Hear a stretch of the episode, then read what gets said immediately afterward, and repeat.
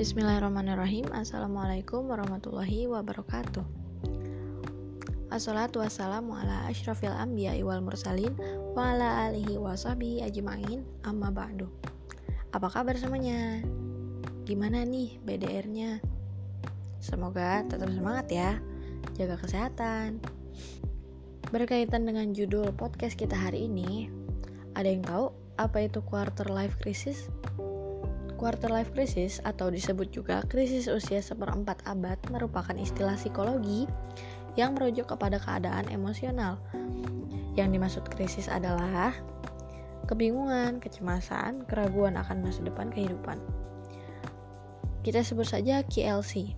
KLC ini rentannya dialami oleh muda-mudi di usia 20 hingga 30 tahun. Seseorang yang mengidap KLC akan bertanya-tanya soal kehidupan mereka. Apa sih tujuan aku hidup? Apa sih motivasi aku hidup? Aku ngapain di sini? Dan sebagainya. Seolah-olah mereka frustasi, galau berhari-hari, gak produktif, dan bahkan yang paling parah, mereka sampai menghindar dari kehidupan sosial luar rumah dan pertemuan keluarga besar. Tapi tenang, Islam punya konsep tahapan umur yang ternyata bertentangan dengan teori quarter life crisis ini. Pertama, fase kelemahan meliputi kita saat masih janin hingga masa kanak-kanak. Yang kedua, fase kekuatan meliputi masa dewasa. Dan terakhir, fase ketiga adalah fase kelemahan. Balik lagi seperti awal, tapi yang ini meliputi usia tua. Dalam konsep Islam, KLC harusnya sudah selesai sebelum akil balik, karena dalam Islam, seseorang yang sudah akil balik telah dibebani hukum syara apabila dia berakal dan mengerti hukum tersebut. Maka, bahaya banget kalau seseorang di usia yang sudah mencapai 25 tahun belum tahu tujuan hidup dan pedoman hidupnya apa. Karena hal itu membuat seseorang tersebut menjadi rentan menimbulkan dosa. Ada buktinya loh kalau KLC ini gak sesuai dengan konsep Islam. Yaitu yang pertama, Nabi Muhammad Shallallahu Alaihi Wasallam di usia 7 tahun, beliau udah jadi penggembala kambing yang sangat amanah dan bertanggung jawab.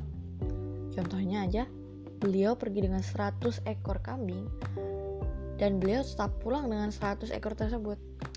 Di usianya 12 tahun, beliau sudah berekspedisi dagang internasional. Telah belajar finansial sejak usia belia dan memimpin perdagangan internasional saat pamannya pensiun. Di usia 25 tahun, beliau menikah dengan Khadijah binti Khuwailid radhiyallahu anha dengan mahar 20 ekor unta. Masa KLC beliau telah terselesaikan sejak sangat dini. Lalu, Ali bin Abi Thalib. Di usia 10 tahun, beliau telah mampu menyerap konsep keesaan Allah secara benar, konsep kenabian dan risalah, perihal wahyu dan malaikat, perihal hari berbangkit dan hari kiamat, perihal keberadaan surga dan neraka, konsep beramal hanya kepada Allah semata, hidup hanya di jalan Allah, dan bahkan mati di jalan Allah. Dan yang terakhir, Muhammad Al-Fatih, siapa sih yang nggak tahu? Penakluk Konstantinopel Beliau menaklukkan Konstantinopel di usia ke-21 tahun. Sebelumnya, beliau sudah menyelesaikan hafalan Al-Quran di usianya yang 8 tahun. Lalu, rentang usia 8 sampai 11 tahun, beliau ini pelajar yang luar biasa beh banget. Beliau belajar bahasa Arab, Turki, Ibrani, Yunani, Latin, dan Persia. Beliau juga belajar ilmu astronomi, matematika, fikih, hadis, dan enggak lupa, beliau juga berlatih basic peperangan, teknik bermain pedang, berkuda, memanah, dan berenang. Beranjak sedikit di usia 19 tahun, beliau beliau telah diangkat menjadi seorang raja. Begitulah Islam membuat regulasi seperti ini supaya usia produktivitas manusia lebih panjang. Maka, dalam perspektif Islam, quarter life crisis pada rentang 20-30 tahun sangat tidak wajar.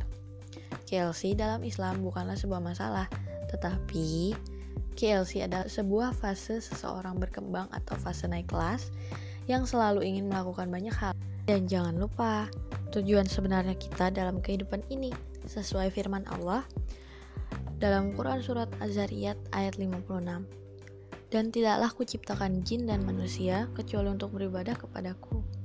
Sekian dari Ana. Semoga yang Ana sampaikan bermanfaat ya. Kebenaran datang hanya dari Allah dan kesalahan datangnya dari Ana. Wassalamualaikum warahmatullahi wabarakatuh. Dadah.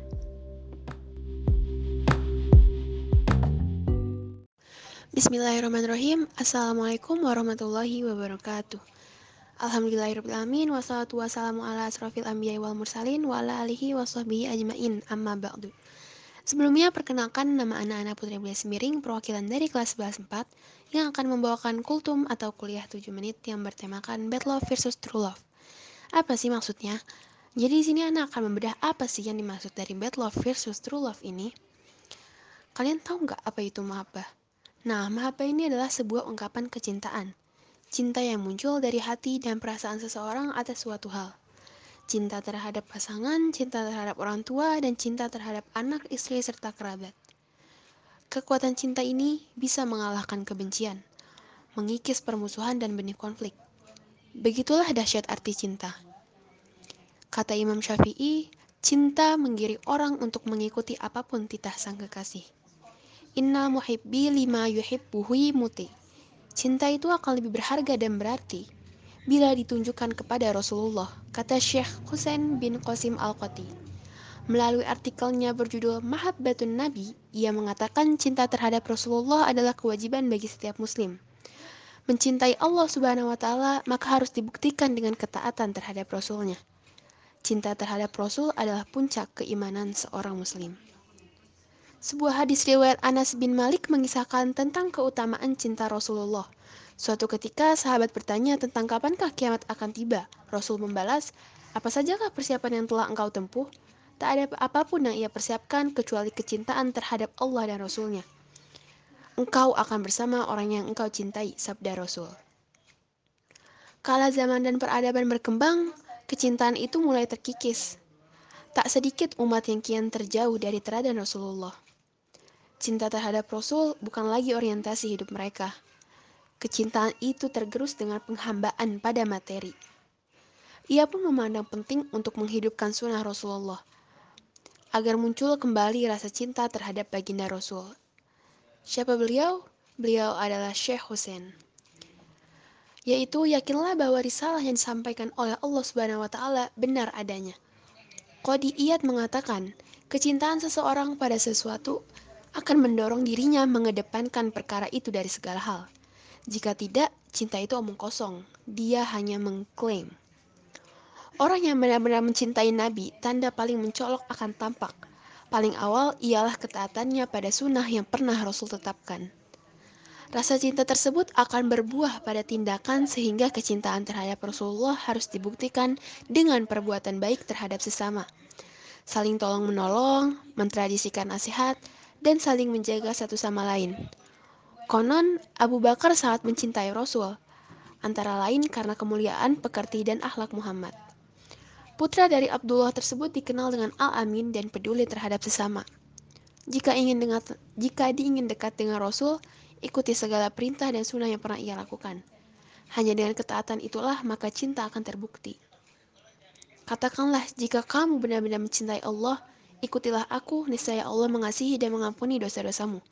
Allah Maha Pengampun lagi Maha Penyayang. Quran Surat Ali Imran ayat 31 Sekiranya cukup segitu saja, kultum atau kuliah 7 menit dari saya. Kurang lebihnya mohon maaf. Wabillahi taufiq wal hidayah. Wassalamualaikum warahmatullahi wabarakatuh.